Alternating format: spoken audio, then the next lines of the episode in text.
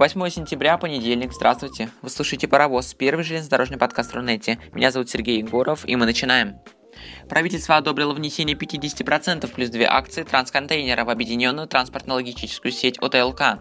Об этом сообщает президент РЖД Владимир Иванович Якунин. Глобального контейнерного оператора создают Россия, Беларусь и Казахстан. По словам главы РЖД, директива Комбина о взносе акций трансконтейнера в уставный капитал ОТЛК уже получена. Директива же о создании самой компании должна появиться в ближайшее время. ОАО РЖД могут получить 70 миллиардов рублей из Фонда национального благосостояния на выкуп железнодорожной ветки Мичела. Об этом заявил глава компании Владимир Иванович Якунин. Его слова передает и Тартас.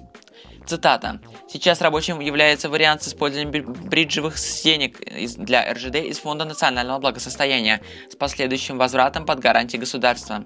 То есть государство должно в конечном итоге нам дать средства в уставный капитал, а мы за это должны рассчитаться, потому что наше финансовое положение, объем инвестпрограмм самостоятельно такие проекты решать не позволяют.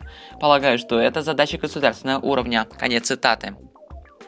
Президент РЖД добавил, что на таких условиях холдинг готов участвовать в стабилизации экономической ситуации Мичела и поддерживает направленные на это действия правительства. Сейчас, напомню, горнометаллическая компания находится в сложной финансовой ситуации. Выкуп железнодорожной ветки рассматривается Кабмином министерств, как один из министерств спасения Мичела. Отмечу, что стоимость сделки может составить около 70 миллиардов рублей. Законы супертехника на страже транспортной безопасности. Новшества этой сферы обсудили депутаты Госдумы федеральной власти на конференции в Москве. Эксперты представили журналистам комплекс мер по противодействию преступности о защите граждан на, на транспортных объектах. Проведение третьей Всероссийской конференции транспортной безопасности и технологий противодействия терроризму-14 организаторы приручили к Дню солидарности в борьбе с терроризмом. Тем самым подчеркивая архив важных законодательных решений, принятых для совершенствования национальной стратегии, стратегии безопасности.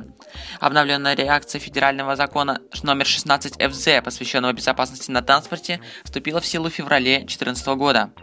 Изменения коснулись ряда требований как собственникам объектов, так и к организациям системы охраны на транспортных инфра- инфраструктурах.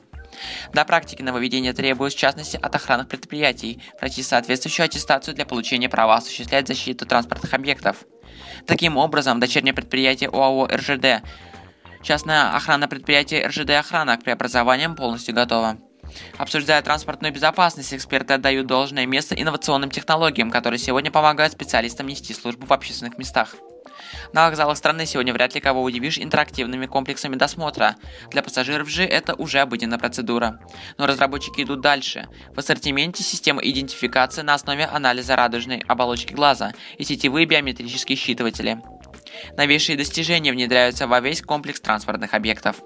Так, сегодня разработчики предлагают действительно уникальные технологии, которые удивляют нас, обывателей, и уже вовсю используются на объектах транспортной инфраструктуры российских железных дорог. Вопросов остается еще много. Один из них финансовый. Безопасность сегодня – это, безусловно, затратное дело, но государство вкладывает в него немалые средства. Например, до 2019 года финансирование программы транспортной безопасности составит приблизительно 46 миллиардов рублей.